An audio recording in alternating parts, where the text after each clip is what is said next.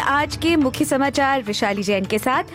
प्रधानमंत्री Anthony Albanese ने Gaza में एक ना नागरिक अस्पताल को निशाना बनाए जाने की भर्त्सना की है। उन्होंने कहा कि नागरिकों के लिए बनाए गए बुनियादी ढांचे निशाने पर नहीं होने चाहिए। पैलेस्टीनी अधिकारियों का कहना है कि गाजा के अस्पताल पर हुए हमले में कम से कम 500 लोग मारे गए हैं। इसराइल ने अल अहली अरब अस्पताल पिछली रात पर निशाने साधने से इनकार किया है। अगर ये वाकई इजरायली हमला है तो 2008 से अब तक हुए पाँच युद्धों में ये सबसे घातक इजरायली हवाई हमला होगा। इसराइल का कहना है कि जिहादी लड़ाकुओं ने रॉकेट लॉन्च में गड़बड़ी की और इसी के कारण ये नुकसान हुआ, न कि इसराइल के हमले के कारण। हालाँकि, इन आरोपों को अब तक सिद्ध नहीं किया जा सका है। अमरीकी राष्ट्रपति जो बाइडेन का भी कहना है कि वे इस हमले से बेहद गुस्से में हैं और वे और यह कि वे और उनका देश नागरिकों के मारे जाने का किसी भी हाल में समर्थन नहीं करता। दूसरी ओर, प्रथम राष्ट्र सेनेटर जेना स्टोअर्ट का कहना है कि वॉइस रेफरेंडम के नतीजे ने ऑस्ट्रेलियाई समुदाय में इंडिजिनस समुदायों के विरुद्ध हो रहे नस्ल भेद को ताकत दी है।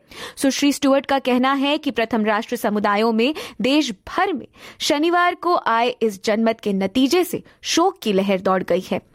वहीं साउथ ऑस्ट्रेलिया के दो सबसे बड़े विश्वविद्यालयों का मर्जर अब तय है। राज्य के प्रीमियर पीटर मेलिनोस्किस ने अपने महत्वाकांक्षी शिक्षण सुधार पर हस्ताक्षर सुनिश्चित कर लिए हैं। प्रीमियर का कहना है कि यूनिवर्सिटी ऑफ़ एडिलेड और यूनिवर्सिटी ऑफ़ साउथ ऑस्ट्रेलिया के समावेश से देश के घरेलू छात्रों का सबसे बड़ा उच्च शिक्षा का सेक्टर बनकर खड़ा होगा, जिससे राज्य की दूरगामी प्रगति सुनिश्चित की जा सकेगी। और अब हज़ारों पैसिफिक आइलैंडर्स को ऑस्ट्रेलियाई ज़िंदगी का रास्ता दिया जा सकेगा। सरकार अब स्थानीय रोज़गार को बढ़ाने और पतों की कमी को पूरा करने पर काम करेगी।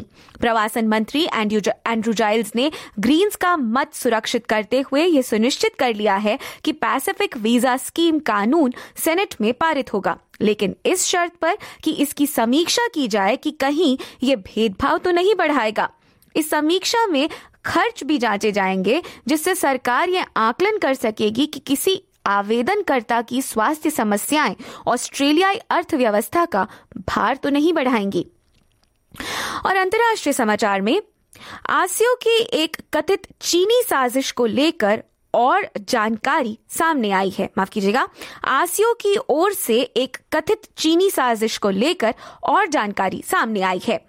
आसियो महानिदेशक माइक बर्जेस ने अमेरिका में five eye security partnership forum पर कहा है कि चीन द्वारा एक शोधकर्ता को रिक्रूट किया गया है और ऑस्ट्रेलिया भेजा गया है ताकि वे चीन द्वारा नियत किए गए खुफिया कार्य कर सकें।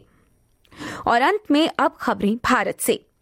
समलैंगिक विवाह को मान्यता देने के मामले में भारत की सुप्रीम कोर्ट की पाँच जजों की संवैधानिक पीठ ने एक मत से एक ऐतिहासिक फैसला सुनाया है।